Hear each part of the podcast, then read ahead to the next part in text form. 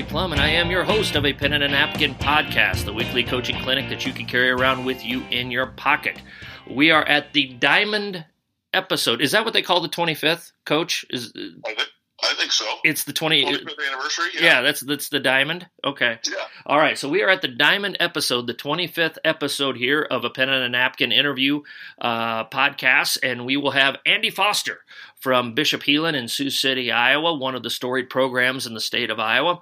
Uh, but before we talk to Coach Foster, uh, we of course want to recognize our sponsor for the episode, Kosak Chiropractic, located at 14450 Eagle Run Drive here in Omaha, which is just off of 144th and Maple. Coaches, if you have an athlete who is struggling with balance, neck, or spinal issues, have them go see Kosak Chiropractic. Uh, you can check out their practice at KosakChiro.com. That's K O S A K C H I R O.com. Or give them a call at 402 964 0300. Be sure that you let them know that a pen and a napkin sent you. Follow us on Twitter, a pen and a napkin. Just search a pen and a napkin, and there we are. We try to have daily coaching tidbits on a pen and a napkin, so follow us there. Uh, if you're listening, you're on SoundCloud, you're on iTunes. Uh, so download it, rate it, review it, subscribe, give us five stars, uh, help us get the word out. The biggest thing we want to do is help coaches get better with our podcast here. And last but certainly not least, email us if you have any questions, comments, suggestions, ideas, a pen and a napkin at gmail.com. Don't hesitate to reach out and we will get back to you. Andy Foster, the the Heelan boys basketball coach. Coach, how are you this fine Sunday late morning? I'm good. I'm good. We had uh, church and Sunday schools all finished up, so now it's kind of time for you would think rest and relaxation. But my daughter's got a softball. I'm sorry, a volleyball game at uh, around five o'clock, and then. Uh, believe it or not, I still like to pretend that I can still play. I still play in a men's league up here, and we tip off at six thirty. So I, I'm no longer I'm no longer uh, an influential part of the team. I'm more of a substitution and inspirational part of the team. yeah, designated screener. Yes, exactly. Yeah. Um, Yeah. I uh, we have a men's league with our church, and I've had a couple of guys, you know, ask me, you know, you want to play? And I'm like, you know, a, I'm not that good to begin with. B, I've got both ACLs and I've got both Achilles. I'm good. Uh, there, exactly. you know, so I'm, I'm just gonna I'm just gonna stay with what I've got here and, and stay whole. So, I agree. yeah. Well, Coach, thanks so much for coming on the podcast here. Uh, looking forward to talk to you here. We got a lot of stuff to chat about. Um, you know, kind of what we do here at the beginning of every podcast is we just give uh, our guest an opportunity to to to tell us your story. Uh, Sure. How did you end up at, at Bishop Heelan High School? And yeah, just just just let us know about the one and only Andy Foster. Um, so, uh, my name is Andy Foster. I'm currently the boys basketball coach at Bishop Heelan Catholic High School, also the boys golf coach, assistant athletic director, I do a little bit of PE teaching uh, throughout the course of the school day. But I found Heelan, so uh, interesting story, kind of chaotic, but but still fun in its own right. I grew up in a little town in Minnesota called Caledonia. It's a very, very southeast corner near Wisconsin and Iowa, both, right in the Mississippi Valley was Yeah. blessed to play on a really good high school basketball team. Um, I had one of my teammates went on to play at Northern Iowa. His name was Aaron Middendorf. Those of us in the Midwest may remember some of those guys. Eldon Miller was the head coach back then, as Oh, well yeah. as actually, as well as actually uh, Coach McDermott. He got to coach uh, Aaron Mittendorf as well. Um, nonetheless, then I had a little point guard. Went on to play some NAI Division three. Josh Dearson was his name. So we were really fortunate, really blessed we make our way to the state tournament sophomore, junior, and senior year. Uh, fell short sophomore and junior year in the Sweet 16. Back then, they didn't even have classes in Minnesota. It was just one tournament, winner take all, four A's mixed with one A's. Oh wow! Um, Did you have yeah, an assistant coach named Shooter? what's that? Do you have an assistant coach named Shooter? we should have because, because we fell short our sophomore and junior year. Uh, we played uh, a couple of teams that were a little bit bigger than us and fell short. But uh, then our senior year, they did, they uh, kind of mixed it up and they classified it much like Iowa, where there's quad A's your biggest, uh, triple A is your the second biggest, and then double A and single A uh, going downward. Uh, we were a double A school, and uh, were able to find a way to get a win, and we actually went undefeated our Mhm. senior year. I got recruited um, for football, but mostly for basketball. Um, I found my way to Northern State University up in Aberdeen, South Dakota. and uh, played for Bob Olson at the time. I redshirted for him and then played for him. And then uh, most of us hoop coaches out there know uh, legendary Don Meyer. He slid into that position. Coach Olson resigned to become the athletic director. Mm-hmm. And we were extremely fortunate to find uh, Don Meyer uh, when Lipscomb was kind of transitioning from NAIA themselves straight to NCAA Division One. Yeah. Coach Coach Meyer just didn't think that the, the campus was prepared um, structurally or financially for a transition like that. Didn't agree with it. Kind of parted ways, and then he was available. And Coach Olson, the former head coach, and Coach Meyer became friends because when when Northern State became Division Two from NAI, he adopted Coach Meyer's um, motion offense. Okay. So they knew one another. Coach Meyer became the head coach, and I played for Coach Meyer my sophomore, junior, and senior year at Northern State. Um, finished up that, and I thought, man, I want to be um, a high school coach. Um, so at first, I'll take it. At first, I wanted to be a college coach. Yeah. And Yeah. uh, I thought that was going to be my, my path. I walked into Coach Meyer's office. He always had a, a rule where if you were on campus every morning, regardless if you had classes or not, you needed to stop in his office before 9 a.m. and sign in. Just stop in the office, say hi. He may have a tidbit for you, something for you to think about throughout the course of the day before practice, and then sign in. Mm-hmm. Well, I, I, I stopped in one one day after the season, my senior year, and and uh, coach said, "Hey, you want to you want to be a coach yourself, right?" And I said, "Well, yeah, yeah, I, I think that's what I want to do, a teacher and a coach." And he said, "There's a little school, um, 25 miles straight west of here, called Ipswich, South Dakota, Mm-hmm. Ipswich High School. They need a high school. They need an assistant coach." And I said, ah, "I could be interested. I wanted to finish up some more schooling." Mhm. So uh, I walked in to a, uh, an interview there, and the the head coach was in the interview, and coach, I can't make it up. I was in there for about five minutes, and they offered me the head job. Oh, jeez. Uh, true story. I had I I really was taken back. Didn't know what to do. Anyways, um, uh, we won one game that year. I took over a team that hadn't won a game in three years, I believe. we so I, I can sit here right now and tell you I understand and know wholeheartedly what it feels like to be one and eighteen. yeah. Um, so I become a head high school basketball coach for one year, and I thought, man, I really need to be a college coach. That's what I really wanted to do. Yeah. So I called around all of the coaches that I played against while I was at Northern, and um, eventually found a graduate assistant spot at Augustana College in Sioux Falls, Mm-hmm. playing for uh, coaching with Tom Billeter, who's currently still up there and, and actually just won a national title Yeah. not too long ago. Yeah, it was just like a year or two ago they won it. Yeah. Yeah, Yeah. very talented. So um, this was, oh my goodness gracious, 16 years ago, 15 years ago. Mm-hmm. Um, become an assistant there, and I find Bishop Heelan because I was recruiting a young man to Augustana College named Matt Cleveland. Oh, yes. I coached Matt Cleveland on the JV team at Bishop Heelan. Yes. You? Yes, I did. So that's that was my connection to to uh, to Bishop Heelan. I called Tom Betts, who was a who's a you know retired but a legend in, in his own mind for Bishop Heelan. I called Coach Betts, start to build a relationship with him, start to recruit Matt Cleveland. Uh, Cleveland went on to have a great career at uh, BV, and I think he's currently an assistant coach at Carroll High School. Okay. Um, anyways, one day I was sitting in the men's basketball office at Augie after the recruitment with Cleveland, and he had trans or he had he had transitioned over to BV. Tom Betts calls me, and he says, "Hey, uh, what is your you know what's your educational background? What did you graduate with? What you know?" Um, I tell him health physical education, um, master's degree in education, coaching minor. He says that's exactly what we need here. Why don't you put your information in? I did that and interviewed and Marty, that, that was 15 years ago. And then, then I became Coach Betts' assistant coach for 10 of those years, nine of Yeah. those years, and I've been the head coach now for five. Gotcha. Gotcha. Okay.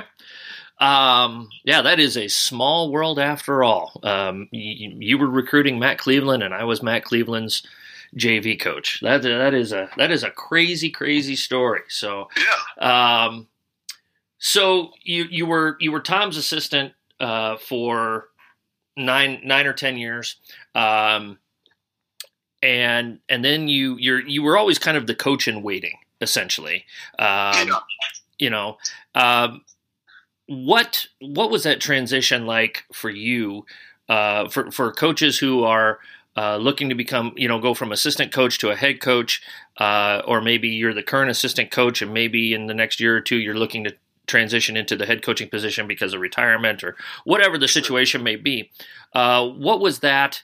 Uh, what was that process like for you? Uh, what are some things that you, you thought you did well uh, in that transition? What are some things that, gosh, if I had it to do over again, um, you know, I, I do this differently, so forth and so on. Well, the first few years when I was working under Tom, I never really thought about being the head coach. I was enjoying being the assistant so much. It was such a riot. Of course, it helped that we were really blessed. We had some outstanding teams and guys, Yeah, and the energy and atmosphere was at a high level. I mean, and it still is, but it was something that I can't explain. I was just really, really enjoying the moment and Mhm. having a, a riot with it with the guys. And I think um, me being a, a young I, back then, I was a younger guy, yeah, and I could still play a little bit. So in the summer times, I would get in the drills with them a little bit and things like that. I'd play two on two and three on three with those guys in between drills at practice, goofing around, and um, I could still bring a, a youthful energy besides a wisdom energy, I suppose nowadays. yeah, But um, uh, I never really thought about being the head coach. I just really enjoyed that. And then Coach Betts and I had, had visited a little bit about. He was concerned about coaching his son Jared.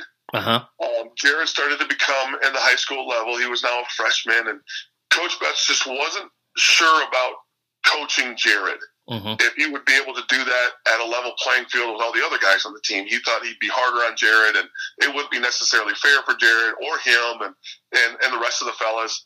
Um, and at the time, he and I had coached together about seven or eight years, hmm and I just said, Tommy, tr- uh, uh, if you start to be a little, you know. Harder on Jared than the other fellas, or anything like that. If, if things start to go a little bit sideways, one way or, or another, between you and Jared, and you're coaching at Jared, I'll, I'll tell you. I mean, he and I had built such a great friendship, and um, so I said, I really, uh, how many guys get to coach their son? Yeah. There's not. What a great opportunity at the varsity level. I said, don't lose that opportunity. Try to embrace that, and we'll get through it. And you're going to have a riot with it. And so he stayed on, and then we kind of forgot about the conversation. We really didn't think about um, uh, him transitioning from head coaching at Bishop Heelan Catholic High School to his current role at our administration office. Um, it came up occasionally, but it wasn't really anything that we felt was sincere. You know, there was just kind of ideas. And then um, our administration had an idea. Tom is a, he he's such an integral part of what we do at Heelan as far as fundraising as a private institution. We can't we don't operate without donation funds. Yeah. And Tom is so good at that, and he's so good. Not at that. I shouldn't even say it like that. He's just good at relationships and Heelan history and and Heelan people, um, and knowing them and where they came from and what's important to them and and how they can help and educating them and what we need at Heelan and how they can be a part of it. So they asked Tom to take a bigger role hmm in that in that uh, atmosphere or that office. So then this, the conversations became more serious Yeah. um, we may need to think about you sliding over to be the head coach or us finding a new one. And those last couple of years, I really started to realize that Tom was pushing more on me. He was asking me to do more skill development stuff. He was asking me to do more scouting reports. He Mhm. was asking me to do uh, essentially more practice planning. Just letting more things kind of fall on my shoulders without them falling on my shoulders so I can kind of understand, you know, these are the things you may have to do hmm um, if you're not quite sure. And I really, I, I enjoyed it. I loved it. And then um, the moment came, and it was tough. I mean, to, to visit with the fellas you've been coaching. I mean, Tom had been there for 14 years, I think, 15 years as the head coach. Yeah. Um, obviously, played at Heelan. Uh, huge. I mean, oftentimes to this day, when people think of Bishop Heelan Catholic High School, there's a handful of faces they think of, and Tom's one of them. Sure. Um, so the conversation became real, and he decided that he needed to resign and, and take on a bigger role in the admin office. as far as fundraising and um, representing Heelan in a bigger picture. Mm-hmm. I, I I accepted the, the challenge. I, I, said I want it. I really I want this opportunity. So I took it on. And coach, the biggest difference, you know, like I said, for ten years I was Tommy's assistant, and I thought that I poured every ounce of effort, energy, and care into the program. I thought, I mean, every day I was bringing the energy and I was pouring it all out there, and I was at every open gym, and I was at every summer camp, and every every opportunity I could be around the fellas. Mm-hmm. I was, I, you know, I was doing it, and I thought I poured every ounce of care that I had into the program, into the program, and then all of a sudden you become the head coach. Yeah. And everything changes. Mm-hmm. You don't think it's going to, but now you are solely responsible for every decision that you make. Mm-hmm. It all falls on you. You just slide over 24, 48 inches on that bench close to the scorer's table, and now your responsibilities are through the roof, and you're constantly you know, I, I, I, would rarely lose sleep over the guys when I was assistant. you know, I would just be like, well, fine, we're going to be just fine. Coach Betts and I, we're going to figure it out. Or Coach, at the time we had Bob Gary, another legend, and yep. you know, I'm like, we're going to be just fine. Yep.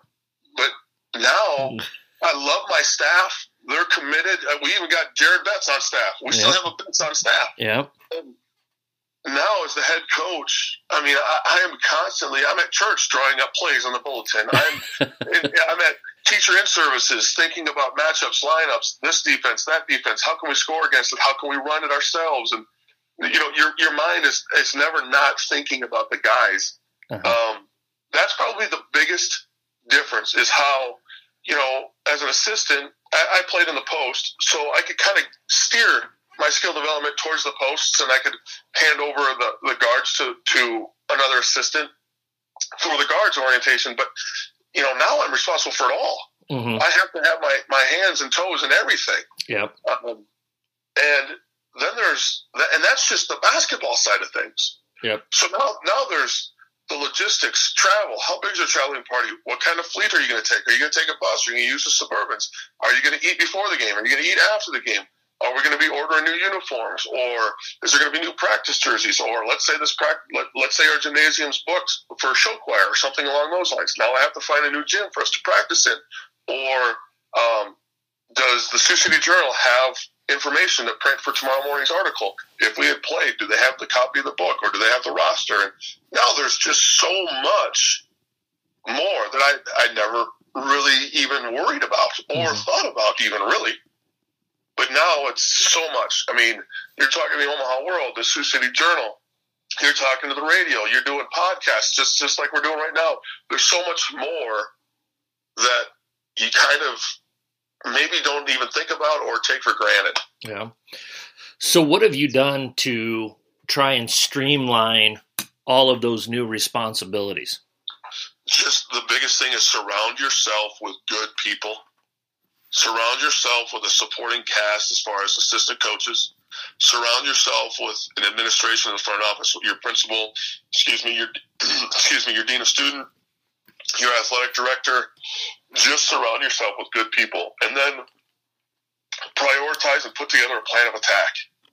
You know, growth throughout the course of the season is, is the main thing.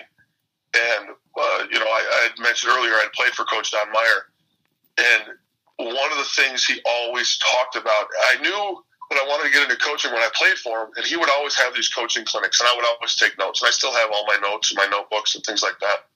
But one thing he repeated over and over and over as a coach to never forget to keep the main thing the main thing. Mm-hmm. And that's kind of at the top of my list all the time. I always I, I say it to myself often, and there are moments throughout the course of the year through the course of the season where I'll slip and I'll forget to keep the main thing the main thing. All of a sudden, now I'm worrying more about winning than growth and, and the, the guys in the locker room and, you know, that kind of stuff. Um, but that's, I mean, you just surround yourself with good people. You trust your training. You continue to educate yourself. You go to clinics. You try to get new ideas. You talk with coaches.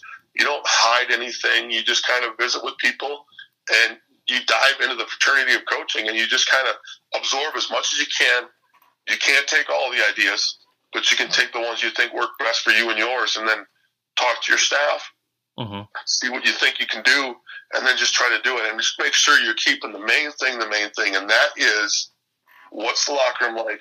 Are these guys enjoying themselves? Are they competing at a high level? And are they learning? You know, and at our institution, we have to make sure that we're faith based. We have to make sure that we're incorporating Jesus Christ, and we have to make sure that we're incorporating, you know, the, the faith of our Catholic institution behind all of the things we're doing on the floor and in the locker room. Mm-hmm. Um, so you you've wrapped up your season recently, uh, within the last week to ten days. I, I I can't remember the exact date, but it's it's been recently. So you've you've you're you're in the process of of decompressing. Um, you know, um, other other than going out and playing men's league, um, what what what are some things? Uh, you know, let's just talk about the decompression process. You know, how do you kind of get away from it a little bit after the season's over? Well, I've, I've got two little kids. I've got a nine year old and a seven year old. And I'm finding myself spending as much time with them as I can because, you know, during the season, you're at your, at your practices, whether they're late or early, you're at your games, uh, whether they're home or on the road. And then also for me, I'm an assistant athletic director, activities director. So I'm, I'm helping out our institution and our head AD as far as um, announcing the girls' games, um, making sure the gym is set up and tore down after games and before games, that kind of stuff. So those are other evenings that I'm not at home. So I try to find time to really just commit to them, whether it's going to a park, whether it's you know, the other. I mean, you still scratch that itch. The other day, my daughter came to a basketball game with me just because she wanted to.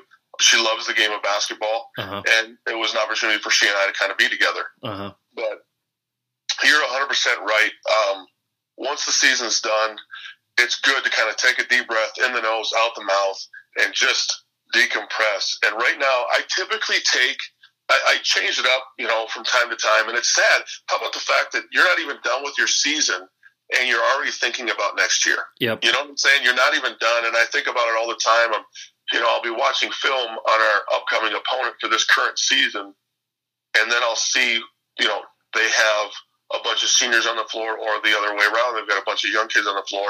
Let's take their young kids, compare them to our young kids. Are we going to be in a spot to be competitive with them next year and get a win here at this gym and those types? I mean, you, you haven't even finished your season, but you're already comparing. You know, next year, what, what's our starting lineup next going to be in, in 2021 and Yeah. those kinds of things.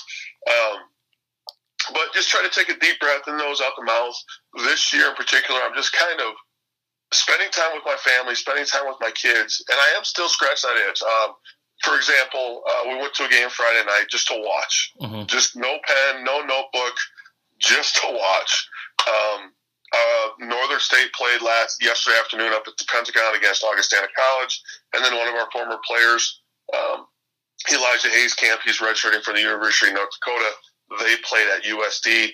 Try to go to those kinds of games Sure. and just you know be around it. Yep. Um, tomorrow night, our district plays its sub-state final, which is the winner goes on to the state tournament. Our district of eight teams is down to its final two, and that game is being played tomorrow night at North High. So I'll go to that. Mhm. Um, but for the most part, I'm just kind of taking two weeks. I'm thinking maybe longer, but ideally around two weeks, and just kind of still be around the game, Uh-huh. but not in a coaching atmosphere, just kind of as a fan atmosphere. Yep. And then um, I'm going to really start looking into okay, what do we have returning? Um, do we have a postman returning? What can we go four round one? Is it going to be more of a five out team? Is it going to be more of a three out two in team? Defensively, are are we a team that is going to be um, guard orientated, or maybe we can pick up full court? Maybe we can pick up three quarter court with some sort of press, just to try to get possessions off of their mistakes. Um, little things like that. I, I and then skill development. Where can we send kids? I mean, obviously we want to teach them as much as we can, but there's opportunities for them to go to Minneapolis for a point guard college, or go to Creighton for a camp, or go to you know Nebraska, Omaha, anything like that. Uh, one of our locals colleges, Briarcliff, Morningside. Just get them into skills development. Um, then start looking what can we do as a team Mhm. What what team camps can we go to? Start calling some other high school coaches in the area. Hey, let's get together on a Wednesday at your facility, cost free. You know, we're not spending two, three, four hundred dollars for a team camp. We just get together with a couple of schools in the area, bring in some officials, um, and, and scrimmage that way. Um, just really start focusing on skill development for the guys, skill development for the team, and opportunities for the guys and opportunity for the team. And then just all you can do is put it out there in front of them and ask them to be there. Now. Heelan is is a school we're graduating about 125 to 135 kids a class, mm-hmm. and a lot of those guys, in order for us to be successful, they have to be multi-sport athletes, which we highly, highly, highly encourage. Mm-hmm. And baseball in Iowa is in the summer, and it will go through uh, to the end of July. Yep. And then obviously football starts up lickety split, and football at Heelan is very important. And um, our guys are doing skill development for football. They're either playing. Some of them are playing baseball and skill development for football, and then trying to find time to get in the gym. Yep. So, getting together with our football coach, getting together with our baseball coach, recognizing what state, what dates, what nights work the best for our kids, and then um, just giving them those opportunities and, and helping them push them to get there and making them choose uh, what's most important on each and every given night. Mm-hmm. When you, when you uh, when you go back and you look at your film from and you said you'll probably wait two or three weeks and then really sure. start start wrapping yourself around it. When you go back and you, and you look at that look at those films from last year, you know, what are you looking for there? What are you what are you trying to examine to uh, to to help you to help the the kids? Um, mm-hmm. You know, to you know, this is what I'm looking for to get us ready for this summer, which will then get us ready for for the season. Because I always I always thought of it like like being a high school basketball coach was like four three month segments because you would have and I always kind of thought the calendar year began, you know, April first ish. Okay, and and you got April and May to get ready for your summer season in June, yep. July, and then you got August, and and then that's going to affect how you look at August, September, October, and yep. then and then and then the next season starts November, December, you know, and, and you roll yep. from there. You know, so so what are you what are you looking at? On your films or you're talking with your coaching staff and you kind of went into it a little bit but if you could expand on that a little bit more you know how are you what specifically are you looking for? What are you looking at? You know so forth and so on. The biggest thing that i kind of look at is what kind of team are we going to have? I mean will this team mimic a little bit of last year's team or not? Will it be a completely different team? Do we have to adjust or adopt um, new philosophies or add new philosophies to what we currently have and then as far as going back and watching film, I want to know like how are we turning the ball over? Are we turning it over because of defensive pressure? Are we turning it over because of our bad passing and poor decision making? Um, or shot selection? Are these hurried shots? Are these selfish shots? If we could grade our shots, are these A's, B's, C's, D's, or F's? Um, are we getting the shots in the right spots? Are they up top of the key? Are they down on the baseline? They in the corner? Um, are we getting to the free throw line? Are we aggressive in the open floor? Are we executing plays offensively? Maybe we need to scratch that play and put in a new play. Um, and then defensively, can we move fast enough to play a zone trap? Are we athletic enough to do that? Or are we a team that has to kind of sit in the gaps and play man to man behind the arc or inside the arc? I'm sorry. Mm-hmm. Um, just kind of evaluating what we have returning, what we can add to what we have returning, and what we need to take away from what we have returning. Um, and then, you know, how are we starting games? Are we starting games in a good spot? Are we starting games where, holy moly, that's just not working? We have to change it up. Maybe we should start one defensive possession zone just to get that out of the way and then go into man. Or offensively, are we running a quick hitter, or do we have to run something more deliberate, more motion orientated that's going to take a couple of seconds off the clock? Mm-hmm. Um, just that kind of stuff. And then, you know, sadly, like this year, we started five seniors, and then our top two um, uh, substitutions were seniors as well. So we're graduating seven, seven of our top seven.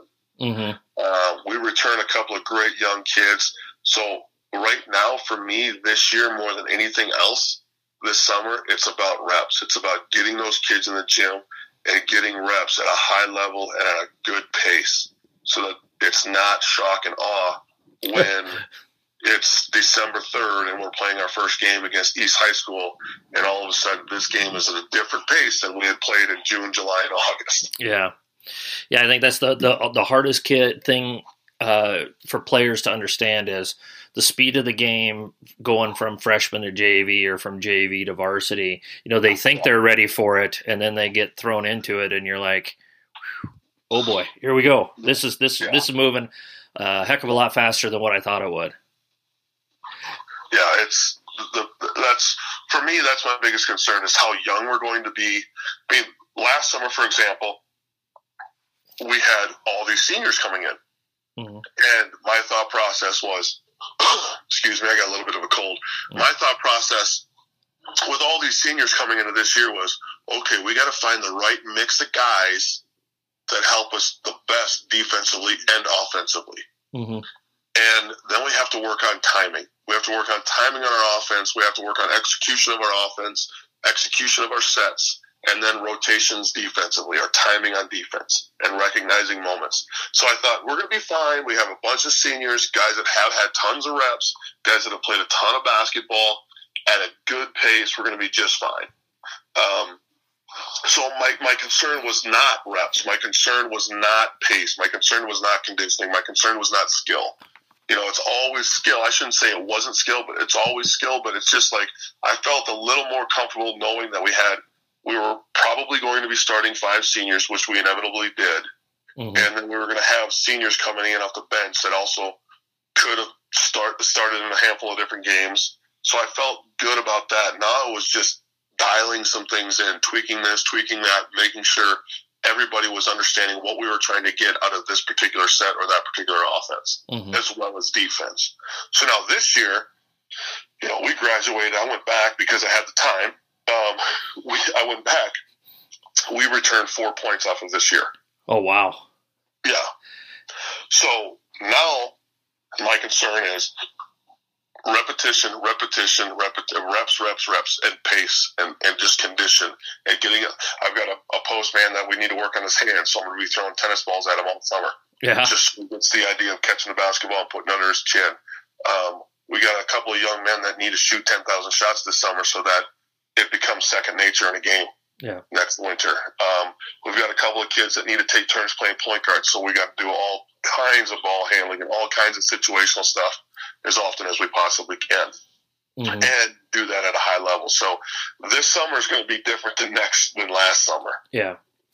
Yeah, and that's, you know, that's a great concept to think of. You know, you've got a coach each team differently and anybody that thinks, "Well, I'm going to I'm going to coach every team the same." Well, no, you got to reinvent it every year, you know, and, and, and you've got to you got to come in with the fresh ideas. You know, I I always put a lot of pressure on myself to um, to reinvent it every year. You know, to step away and go, okay, what we, we got to be better next year. You know, even if we were coming off a really successful season, we got to do it better next year. What can we do to make it better next year? You know, and to, to reinvent that. And you can't just assume that because things were this way this year, especially when things are going well, that it's going to go Yeah. well the next year. Don't you think? True. Yeah, most definitely. Here's a great Myerism for you. When I first became uh, a high school basketball coach, and then even more so when when I was offered the position to be the head coach, uh, you know, you always everybody's got that mentor. You know, I've got several, but I remember specifically calling Coach Meyer and letting him know, hey, you know, I, I've been offered this awesome, you know, position. I'm going to be the head coach at Bishop Heelan Mm-hmm. and we've had such success and it's a storied program and I hope I can continue that. You know, that's my goal is to continue that and make sure that everybody's, you know, growing and getting better and they're great people and coming out of high school and obviously we want to win ball games too. Mm-hmm. Uh, he, he said, here's what you need to do. And I, I kind of thought about this last week. Every year at the end of the year, you need to put two envelopes in your drawer. And one envelope reads, You've just been fired. pack your things, and leave. And the other envelope in the other drawer reads, You've just take you've just been hired to take over this basketball program. What are you going to do to evaluate it, to assess it, and then implement everything you need to do to get this program on a winning track? So I'm kind of in that process right now of I need to somehow flush everything that I know about this program out. Mm-hmm. And then I need to, as far as its current players and returning players, and then I need to now get in front of these people and recognize what they can do, what they need to improve on, and then how are we going to to implement all of that. Yeah. So that's that's a that's a Myers for you right there. Yeah. Have an envelope in one drawer that says you've been fired. Have an envelope in another drawer that says you've just been hired to take over this program. Go. Yeah. That's that's a great way to think of it. Um, you know, you you, uh, you almost gave away our our Don Meyer quote of the day there. So that's all right, Andy. I won't hold that against you. So, um, what what's what's some of the stuff uh, that you took with you uh, from from Tom Betts? Coach Betts. Yeah. His just his energy, his demand for just you know obviously excellence, but his demand for just competitive edge. He wouldn't allow for a, for a mediocre practice.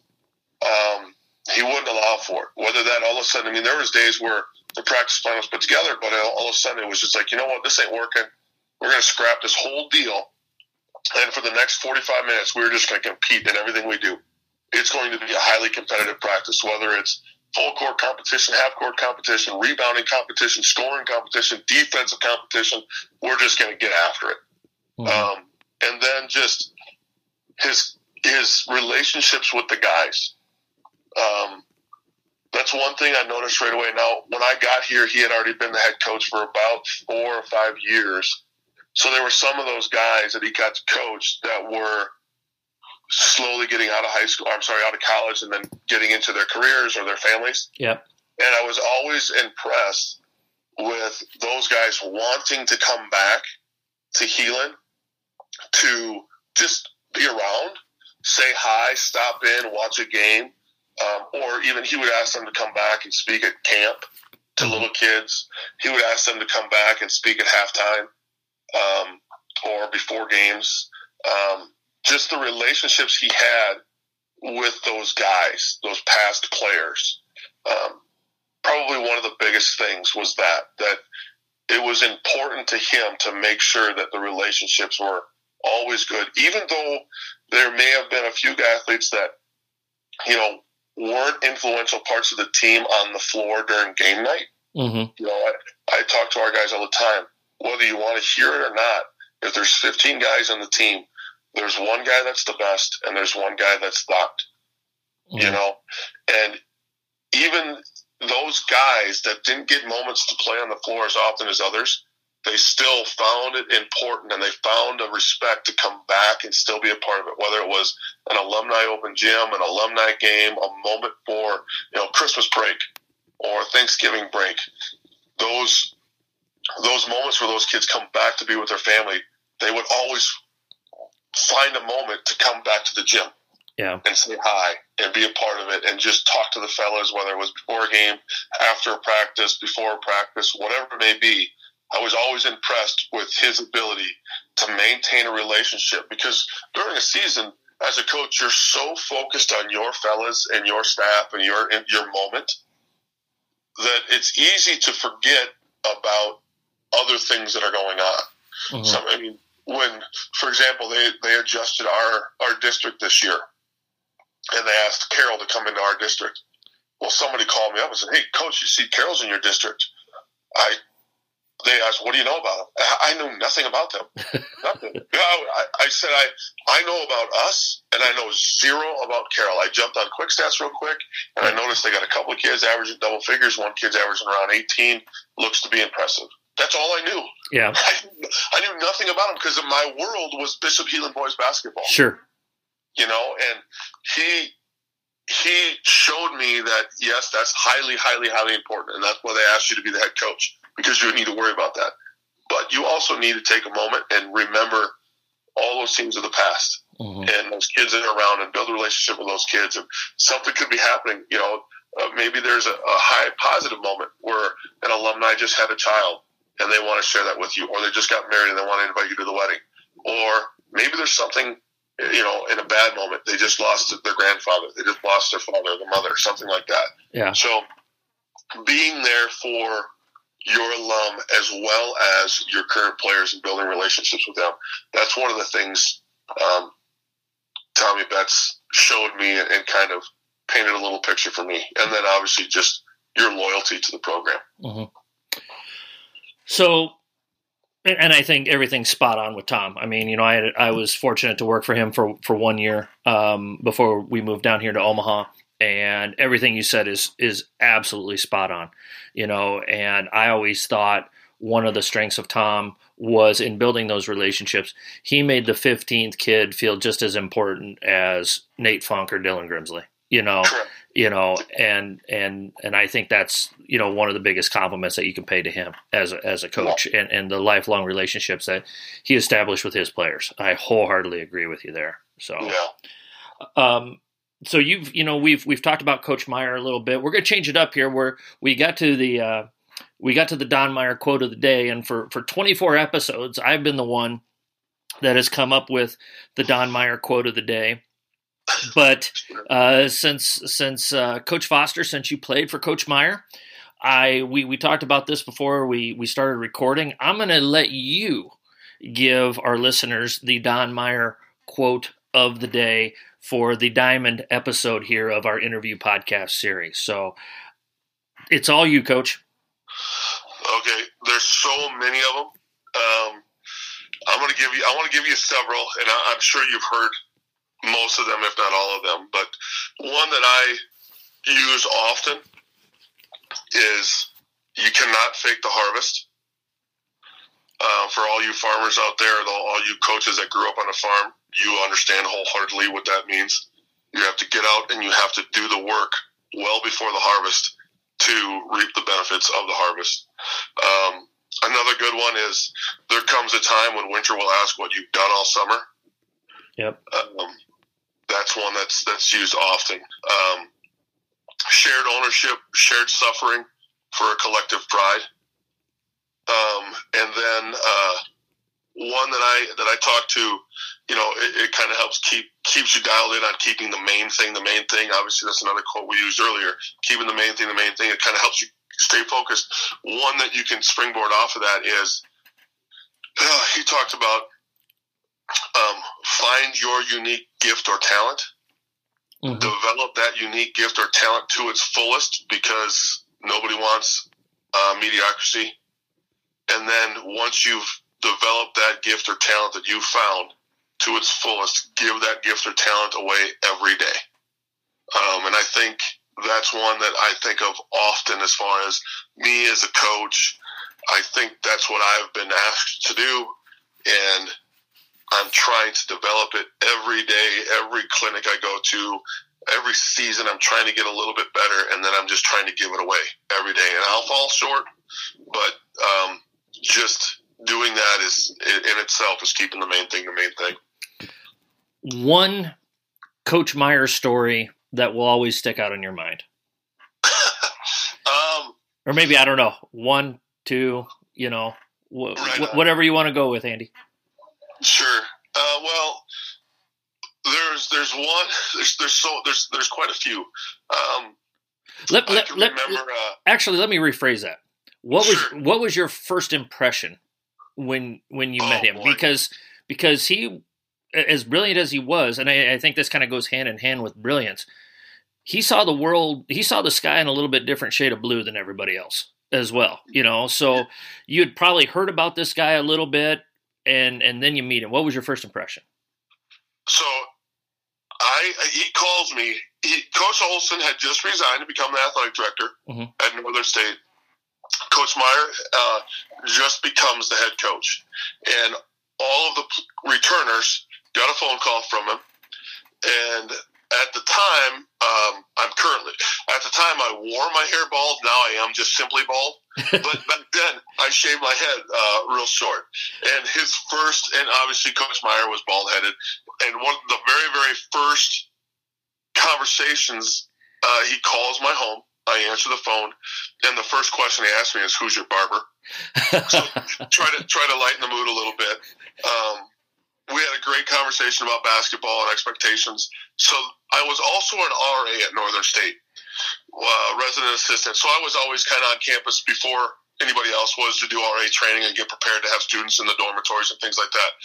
Um, so it was early August. I get there, and I wanted to meet him in person. I had just visited with him on the phone a couple of different times, and I walked into his office.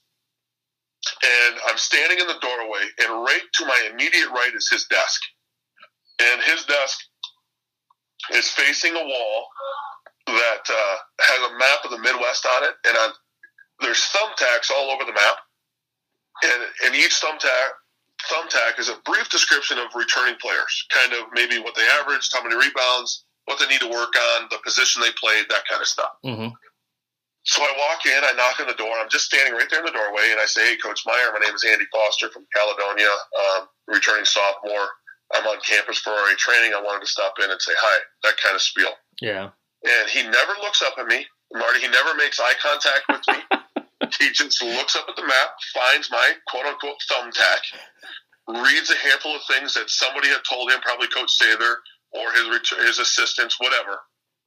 Um, reads a handful of things. Still has not made eye contact with me. I've been standing there for probably ten seconds, fifteen seconds. He re- still no eye contact. He tells me, you need to get a, a high one second follow through on your free throw. We need you to get to the free throw line four or five more times a night. We need three or four more rebounds a night out of you, and we need two or three more points a night out of you. Still no eye contact. Then he wheels his chair, he just kind of slides across his office, grabs a handful of videos, VHS video cassettes off of his bookshelf, wheels himself back across his office to the front of the door, Still hasn't even looked up at me. Hands me three, I think, maybe, maybe two video cassettes, and says, "I want you to watch these videos, and I expect notes on them by tomorrow morning." And then I don't think he said dismissed, but I kind of felt like I'd been dismissed. and I, I remember walking out of the Barnett Center, out of that office area, going, "Oh my gosh." what have I committed to? um, so that was my very, very first time ever meeting him. And then um, the first time as a team, we're in the coaches, we're in the locker room. We had just got done doing a really good workout on the floor. We go into the locker room, and Coach Meyer says, "All right, everybody, take out your notebooks and your pens." And obviously, nobody had one because we hadn't ever needed them. Yeah. And this was his teaching moment for us. He he never cussed, but he would get frustrated and he'd get angry and he he was very very passionate. That's how he became who he was. Yeah. And and he just screamed at us about the importance of always being ready to take notes, always being ready to have a pen, always have a notebook on hand and ready because you're never not good enough to learn something. You're never too good. So he just, that was his way of leaving an impression on us, reminding us, listen, here's how we're doing things now. You will always have a notebook and you will always have a pen. When we meet together as a team or when we meet together individually as coach and player, you will have a notebook and a pen ready to go. And then he handed out his notebooks and his pens, and we started taking notes. That was the first time we met as a team, and he wanted to leave a lasting impression. And boy, had he! Yeah. I to this day, I'm always taking notes. I have got notes all over my office. Some of them are, you know, meaningless thoughts, but it's just something I want to put on paper, and then I go back and realize, hey, that was that was a terrible idea. but you know, um, but for every ten bad ideas, there's one good idea. But you got to go through the ten bad ideas before you get to yeah. the one good idea. You know, you just got to you just got to get there. Yeah. Um, and then uh, I can remember. you know, obviously the, the, the, notes and, and meeting in his office and the films. Uh, one night in practice, he, he was a perfectionist in practice. He wanted practices to run very smoothly and almost perfect.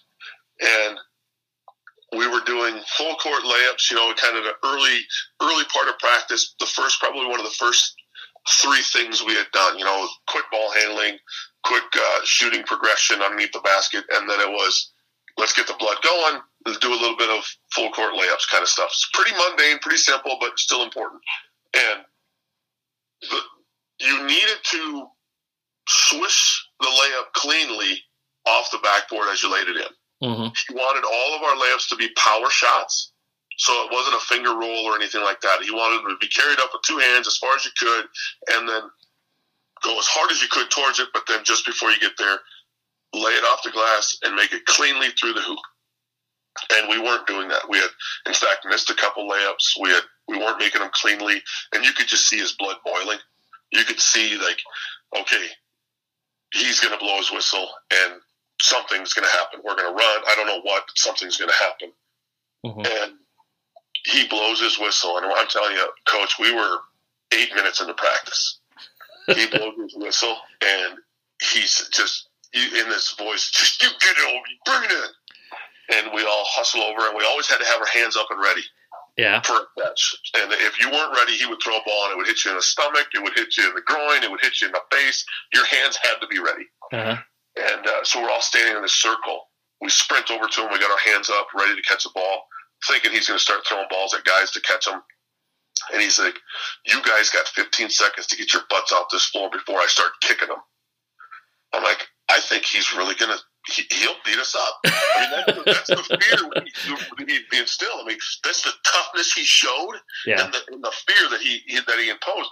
And we're like, and then he started counting backwards from 15. Like he's following through with this. All of a sudden it's 15, 14, 13, 12. And we're all looking at each other like, I think the old man's going to go crazy. We just take off running. Guys are running wherever they can. Running like they stole something. Yeah. Yeah. And all of a sudden, we all just take off running to the tunnel and we go to the locker room and we're thinking, okay, he's going to come back in any time and tell us, let's regroup, let's start over. Nope. That was it, man. He kicked us out of practice and we needed to uh, regroup and, and on our own have a conversation as a team and then take the floor the next day. So, I, I mean, I can remember him doing things like that. Just, you know, you either get better or get the heck out of here type of thing. Yeah. Um, And putting the onus on you guys as a team to come together as a team and have you guys figure it out because he can figure it out for you, but he Correct. wanted you guys to figure it out. yeah, Yeah. yeah. Yeah. I Uh, can remember. I can remember him being two inches from my face at Duluth, Minnesota, reminding me how badly I'm playing. I actually saw that. Uh, I, yeah, I, you know, I've I've I've seen that done before. Yeah, you know, and uh, he, was he cheering, uh, chewing spearmint or, or Wrigley's that day? I don't even. I just remember my face was covered in some spit. oh, that's good. You know, uh, that's great stuff. We could go on with that for for hours. Um, I, I would love to hear it, but uh, we're going to move on to some other stuff here. Uh, we're going to jump into kind of your coaching philosophy, coach. Um, one of the things we wanted to talk about. Uh, you're in a unique system. You're you're in Sioux City, Iowa. Uh, it's around 120,000 people ish. You know, if you add in all the boroughs around it. Um, uh, you're the one Catholic school, um, which is good in some ways. Uh, but also some ways it can be a little bit frustrating. The good thing is you can bring in kids from anywhere. Uh, the bad thing is you don't know where kids are coming from um, in, a- in a lot of ways. Um, what are uh, how do you how do you have your your program organized? If if and, and this is kind of geared more towards our private school coaches, perhaps with this question. Um, you know, how do you organize your system as opposed to uh, a South Sioux City who knows these are the kids we're going to have from sixth, seventh, eighth grade on the way up, unless somebody moves in or moves out, you know, or Yeah. or a, a, a small town, you know, uh, Sheldon, Iowa, Le Mars, Iowa, you know, Yeah. that type of thing. Uh, what do you do to uh, try and, and and develop kids to play basketball the, the Crusader way as as young players? The, we kind of touched base on it earlier, but it's just getting in the gym and making sure the gym is available. And then once you get them in there, making sure that it's, and I have to get better at this, as every coach probably does, I, I walk away like I walk away from this season where we had fallen short a little bit. We weren't as good as we kind of hoped we should be. We lost one of our best players, or if not our best player, to a back injury for the season. So it was it was one of those years where it was kind of a rebuilding, but we were still competitive, and we didn't we didn't necessarily steal any wins, but we won the games we were supposed to. And um, I walked away thinking, man, our open gym's got to get better our, our skill development's got to get better. We got to get down to the younger kids. We have to make them better. We just have to make everything better and more competitive. That's the end of the day. Doesn't matter. Get better. Um, so with me, it, it's it's kind of become that. The more and more I seem like every year, everybody else is getting better, so you have to get better. Mm-hmm. Every year, everybody else is getting more competitive, so you have to find a way to gain a competitive edge and and do it in a good, healthy way, and keeping the main thing the main thing, and growth over everything else. Mm-hmm. But we've kind of gotten some extra help with our youth lately. We've got an organization here at Bishop Heelan called We Are Heelan, our youth athletics program. They're kind of making some really nice additions to it and kind of giving us more support and giving us more involvement than ever before. Mm-hmm. Um, so the biggest thing for me, like third through fifth, sixth grade, is to be seen, be available, and then give those kids opportunities to be in your gym and in your moments. Invite them to, to games, invite them to practices, have clinics for just them with your older guys, and just kind of start to build a relationship with those kids and re- help those kids recognize what could be. Then mm. with sixth, seventh, and eighth grade, I'm finding myself finding more opportunities to go watch them play finding more opportunities to get them in our gym and maybe help run a practice, finding more opportunities for me to get into a gym and, and watch their practice, whether it's in our gym or another gym.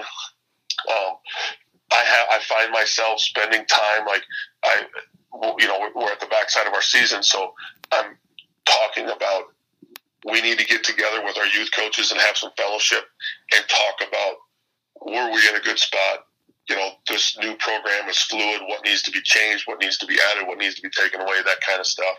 Just making sure that all of our youth coaches and myself, we all understand what what the main thing is.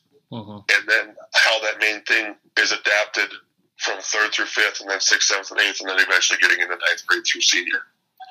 Um, but yeah, I mean, making sure our kids know the importance of we've got to get better, keeping a competitive edge, but doing it in a situation that everybody's getting an opportunity to play.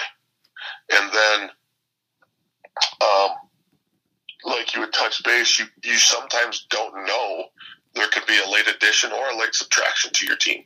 The mm-hmm. kid may transfer, things may come up where tuition becomes a problem and the family has to move out. Uh, they can't necessarily afford it. There's no tuition assistance. Or all of a sudden there's a new family moving in and they're a part of your program, whether they're the first guy or the 15th guy.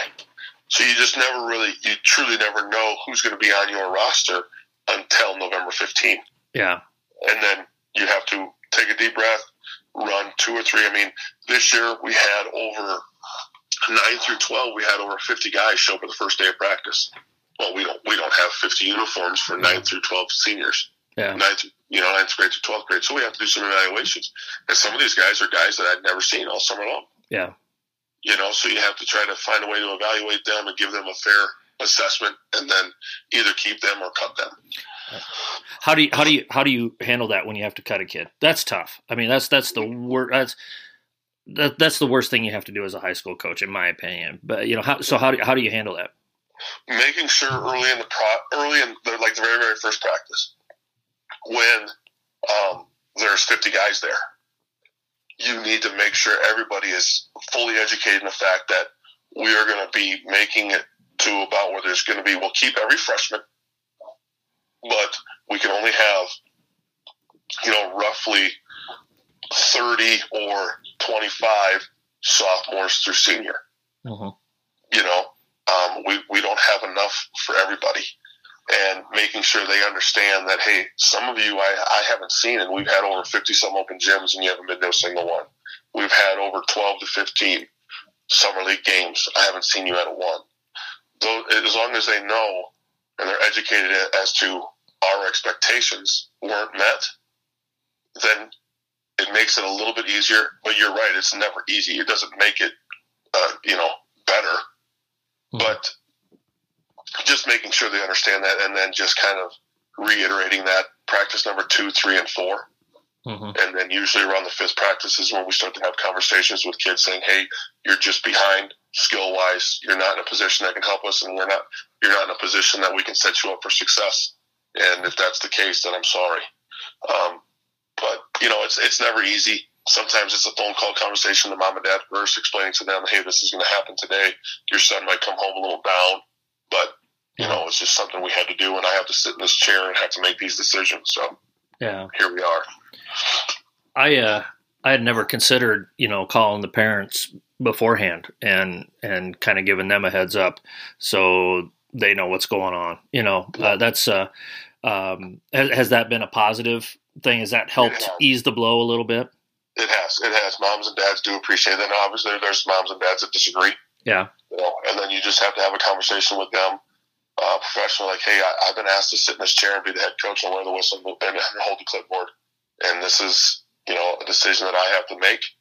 And I'm sorry. That doesn't mean that we can't, you know, if they're a young youngster, we can't keep them in the loop, get them back in the open gyms, and then, you know, reevaluate next year. But for this year, this is where we're at. Mm-hmm. Um, and then find that young kid, whether it's during a study hall, after school, that kind of stuff, and have a good conversation with them, and and then you know, try to end it with a handshake and hug, and, and that's the deal. I mean, it's just part of the deal. Yep. Yep. Um, what are you uh, What are you thinking about for for player development this this summer? What are some things that you guys and, and again you haven't thought a lot about it yet? What are some things that you've done in the past? What are some things that um, let me rephrase that. What are some things that you've done in your system that you think has been very positive as far as player development and, and how you've been able to to make your kids better players?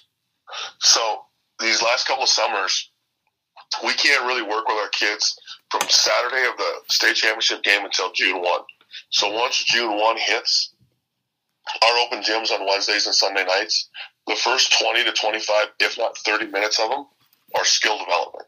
Mm-hmm. And we started to invite our eighth graders and some of our seventh graders into those open gyms. So we've got bigger numbers and we can tack a bigger group of guys. Um, so we'll be doing some ball handling, some shooting progression stuff, and then we'll even do some defensive stuff, passing, catching, that kind of stuff. So we'll do a quick burst of skill development before they start playing. There's nothing more annoying than when they have open gyms and they just simply play five on five pickup ball, and it's it's sloppy, it's gross, it's not competitive. It's just like, hey, don't worry, there's going to be another game in 15 minutes. Yeah. So I want to make sure we tire them out, we get them to fatigue with ball handling, skill development, shooting progression, defensive transition stuff, and then during the summer in our open gyms, if it's a big number. We can create a quick, silly little. We've got a great facility now, so we can have six hoops going, and we can do a quick three on three tournament mm-hmm. just to make it competitive, or just change it up. Four and four continuous from the side, three on three tournament. Uh, you know, just five on five pickup. Trying to do things to make keep it fresh, keep it hip, keep it uh, competitive, and something the guys kind of gravitate to and enjoy. Yeah, yeah. Um, do you guys uh, do you, when you do those twenty to thirty minutes? Is that just everybody kind of doing all the same thing? Do you a little do a little post post guard work, you know, uh, or does it kind of just depend on the day? More, it kind of depends on the day. More often than not, it's everybody doing the same thing. Mm-hmm. Um, but there are moments where we're like, all right, I want the bigs down here. Give me five more minutes. Guards, you do some, you know, uh, we call it uh, um, USD shooting or some sort of shooting drill. Mm-hmm. So we'll we'll do that, but more often than not, I want everybody to be able to do the same thing. Mm-hmm. Mm-hmm. Okay. Um, half court offense. You know, sure. I, I know Tom was terrific. And and I was with Tom his first year as head coach, and and even then he just had a a great instinct for calling the right play at the right time and and the execution that he ran it with, and and, and he was able to get the kids to run it with. Uh, yeah. You know. Uh, I'm guessing you've taken some of that stuff. You know, what are some things that you do with your half court stuff? Uh, I know the medium is this is the the one thing that sucks about podcasts. I I could keep complaining about it, uh, but uh, I wish we could uh, teleport or, or, video it as we're talking here if you start describing some stuff. But if you've got uh, a couple of sets or concepts out of your sets that you like to to, to run, uh, just just tell our listeners kind of what you guys look for when you're putting together your half court offensive stuff and, and your specials. What are you what are you looking to do there? Sure. Again, it goes back to kind of personnel. What do you have on the floor and situations? You know that kind of stuff. Um, but we do. I, I have adapted and adopted uh, a lot of Tommy's um, old stuff, if that's what you want to call it. Uh, we've found little wrinkles in it here and there, but I, I, love to go through, and it's it's something maybe I need to do more often. You know, as you go back, you evaluate yourself as a coach, like we just talked about. But it's I like to go back and, and during practice do situational stuff. You know, up three, down three, three minutes to go sideline out of bounds, just got to get it in because you got to go 94 feet and you're going to get fouled because you're up five with 15 seconds, or now it's the other way around. Um, five and you got to pick it up, and you know that kind of stuff. I love doing situational stuff. Uh, there was a game this year, as a matter of fact, where you know when we fell short, we were playing Abraham Lincoln, who's actually in a sub-state final right now. Uh, they play, goodness, I don't know, Monday or Tuesday to get to the state tournament, but. Uh-huh. Um, we had them at our place and we had them on the ropes and um, we were up one with I don't know four seconds left and they had a sideline out of bounds and I had chosen to put two bigs in the game, one on the ball and one under the basket. And I kind of anticipated that he was going to be running kind of a slip screen action play for his best player to get a touch either um, kind of right in front of their bench or in the lane. Mm-hmm. And he he ran kind of what we thought. It was a different look, but it was essentially the same thing. They, they he ran a slip, and his best player got a ball, got the touch, and and, and made a basket, and we lose by one point. And if I could go back, I would have put three bigs in the game, and I would have put one on the one on the ball and two under the basket, just to try to get any sort of deflection or steal. Yeah. You know, so just find a way to kill those four seconds. Yeah, yeah. Just to try to slap, have have one more taller guy in there, just to slap that pass away or anything. You know, get it at its peak on the way down. Um, just those kinds of things. But uh, yeah, I mean, out of timeout stuff. I mean, it's become so big that that that uh, OTOs just. What are you running out of a timeout? What are you running to, to start a quarter? What are you doing to finish a quarter? You know, I'm always thinking about okay, this year we had a left-handed point guard, so we needed to kind of flop a lot of the stuff we've done in the past to the mm-hmm. other side of the floor, and then making sure okay, do we have the shooters in the game that we need to have in the game? Or they haven't? Do they have guys? Do we have guys in the game in the half court that they're going to have to lock and trail, which then opens up some lane lines for our guys to attack and get to the rim on? Uh, do we have that guy on the right side of the floor so that our left-handed point guard can turn the corner without help defender being in there? Um, that kind of stuff. I love trying to figure that out. And that's one thing, you know, going back, I, I know I'm kind of backtracking, but I've asked Tommy Betts. I mean, he and I talk daily, if mm-hmm. not two or three times. And um, one of the first things I, I asked him about a year after he had stopped coaching, I said, What do you miss the most? And he said, I miss the figuring out of stuff. I miss figuring out, okay, they're in a 1 3 1. What can we run to beat it. Yeah. Um, or what lineup can we put on the floor to be successful? He's like, he just said, the thing I, mo- I miss the most besides the, the fellowship and the relationships yep. is the figuring out of your team and figuring out of the moment. Mm-hmm. Um, but yeah, I mean, I, I love taking an old play that the guys know really well, like a G1. I'm sure you remember those oh, plays. I remember the G series. Oh yeah, yeah, the guard hook series. I love taking an old guard hook series play and calling a timeout, and then putting a little wrinkle on it because your opponent knows it. You know, west, east, north, yep. they know it. South yep. Sioux, they know that. I mean, goodness gracious, TC was at Heelan, so he knows the guard hook series.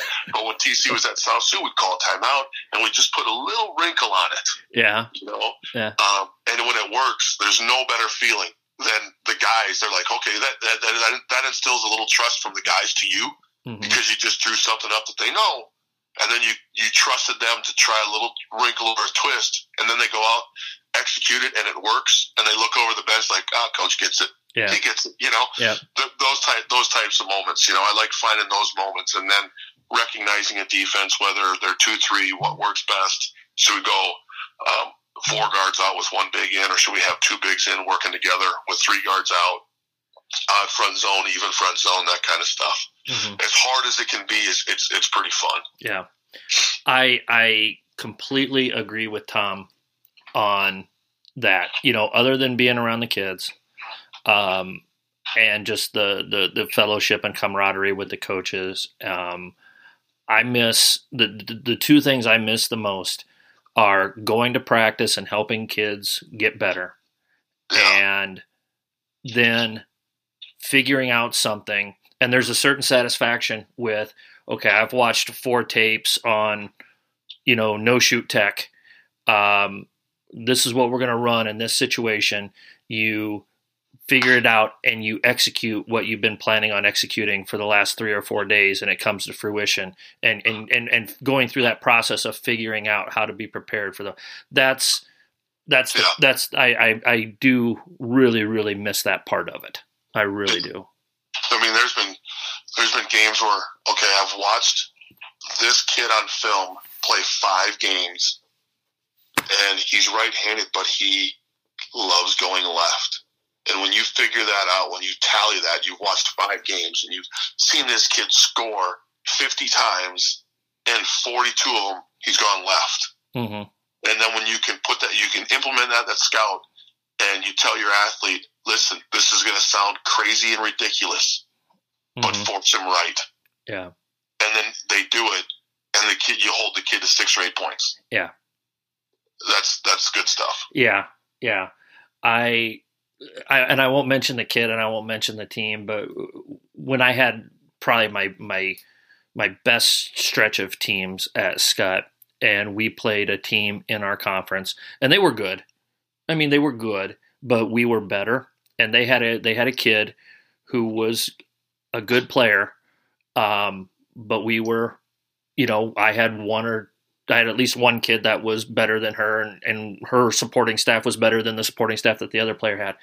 And after the fourth time we had played them over two years, she was she was sitting on her bench after the game, and you could just see the look on her face where it was just like, no matter what we do or what I do, I just can't beat these guys Yeah. and I, I, I, as a kid, I got to know really, really well through some through some AAU stuff, and she was a sweetheart of a kid, and she was a great, she was a really nice high school player. But there was a little part of me that was just like, yeah, you know, we've broken, we've broken you mentally, and and there was a little bit satisfying with that as well too. You know, uh, not not in a mean way, like you said, you, you do that in the right way. You do it with. Um, uh, I, I forget how you said it earlier, but it, you said it in a great way. You do it in an appropriate way, but Yeah. but there's but there's a certain thing where okay, I've put my kids in a position where you just you just know there's nothing you can do, and and that's Yeah. that's that's a great feeling in a lot of ways. Yeah. You know, so Absolutely. And then, then when you when you you scout like crazy and you give them the answers to the test, they go out, they take the test, and they're gonna. It, the best is when they're about to be successful. They haven't got the A yet, but they're about to be successful. There's 30 seconds left. You got possession. They just called the timeout. You're gonna score. You're gonna get fouled. You're gonna score two more points. You just know it's the win's there, uh and and you weren't supposed to win that game hmm and then you you get to walk down the, the bench and you tell the guys, listen, this is a business trip. We're gonna act like this was supposed to happen. Yeah. We're gonna shake hands and we're gonna go in that locker room and we're gonna go bananas. We're not storming the floor. Yeah. This was supposed to happen. Yep. And when you get to do those things, you know, when Yeah. you get to look at your guys and your gals and say, listen, this isn't a shock. This was supposed. I was expecting this, so we're not storming the floor. yeah, We're going to shake hands. We're going to the locker room. Then we're going to cut loose and jump up and down and spo- you know spill water all over each other. yeah, yep, yeah. We had that uh, the first time. The first time I beat South Sioux as a head coach, it was my fourth year, and we beat him to go to the state tournament. And we came back, and that was probably the most talented team I've I've had as a head coach. And we played him in the conference tournament. My kids were really geeked up and ready to play. And this is when Kelly was at his zenith. I mean, they were just absolutely, you know, they were just kind of coming down from it a little bit. And we were up 30 at one point. And this is after they had beaten Scott by 30, 40, 50 over the years. And I remember calling timeout with about three and a half minutes or about five minutes left to go in the game. I told my starter to say, You're going to play, you're going to play one more minute we're gonna I'm gonna take you out. I don't want you freaking out. We'll we'll we'll go do it in the locker room, but act like you've won this because we're gonna see him again. And don't act like you're surprised. Don't make it because there's a lot of pride over there on that other sideline.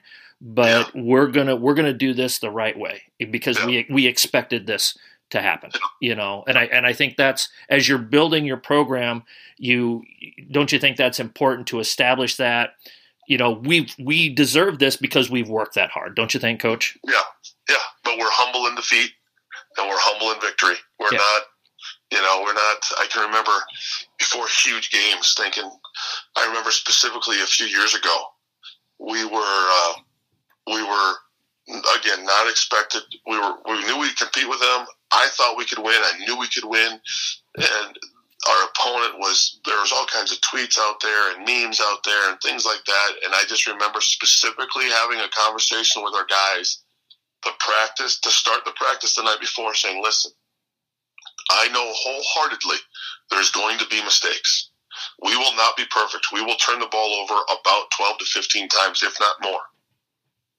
But what we do are we going to fight through that frustration are we going to trust our training? Are We're going to stay disciplined and just our reactions to those moments in a negative way are not going to help us. But if mm-hmm. we can react to those moments in a positive way and be okay and just trust it, we're going to come out on top of this thing. I remember specifically just having this conversation. Like they, they could put all the things on social media they want. They could promote their program all they want. They can do all these different things. We're just going to humbly try to win a ball game. That's yep. what we're going to do. Yep. And then to go to go do it is pretty. It's awesome. Yeah. It makes it makes the locker room better. The guys grow as a group. Um, they gain more trust in you. Um, you gain more trust in them. It's just everything's awesome for those when you can find those moments as a teachable moment and seize it. That's the best. Yep, absolutely, absolutely. Coach, do you have any social media that folks can reach out to you or, or learn more about the Heelan program at all? Any Snapchat or Twitters or anything like that? Uh, yeah, we've got our Heelan Boys basketball Twitter feed. Um, I, I, don't even know for sure what it is uh, as far as the handle. I, Jay Wright runs it. He and I kind of, he for the most part has the green light on that. I'm on Twitter. I do a lot of retweeting more than anything else. Yeah. Um, Foster A52, I think, is my handle. Mm-hmm. Um, but uh, yeah, we're, I'm out there on Twitter. I'm on Snapchat, but I, I don't know what in the world I'm doing all the time on it. um, uh, what else? What else? What else? We've got uh, Facebook. You know, just my wife and I, that kind of stuff. Sure. But, uh, yeah. Sure. Awesome. Awesome. Well, Coach Foster, I, I, can't thank you enough. I know you've you've got the, the downtime that you want to spend with your daughters, but but thank it, uh, thank you for the time uh, that that you spent with us here at a pen and a napkin.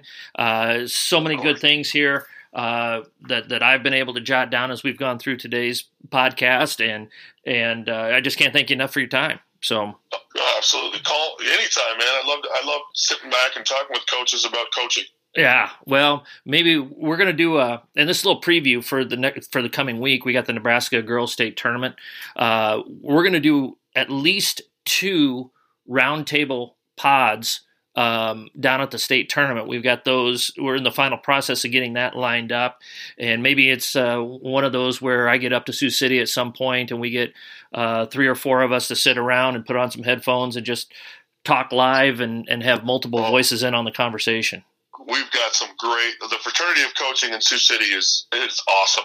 There's mm-hmm. some great guys in the area to visit with and gals in the area to visit with. Man, they've a lot of successful coaches on the girls and guys side of things that that I would love to rub elbows with and even get deeper. Awesome, awesome. Yeah, let's let's keep that in mind here. Uh, sometime when I'm driving up to to my dad's house. Uh, maybe we'll we'll stop in and, and do that for a couple hours or something. So go to the townhouse on a Wings Wednesday or something like that. So, Love it. Yeah, Love there.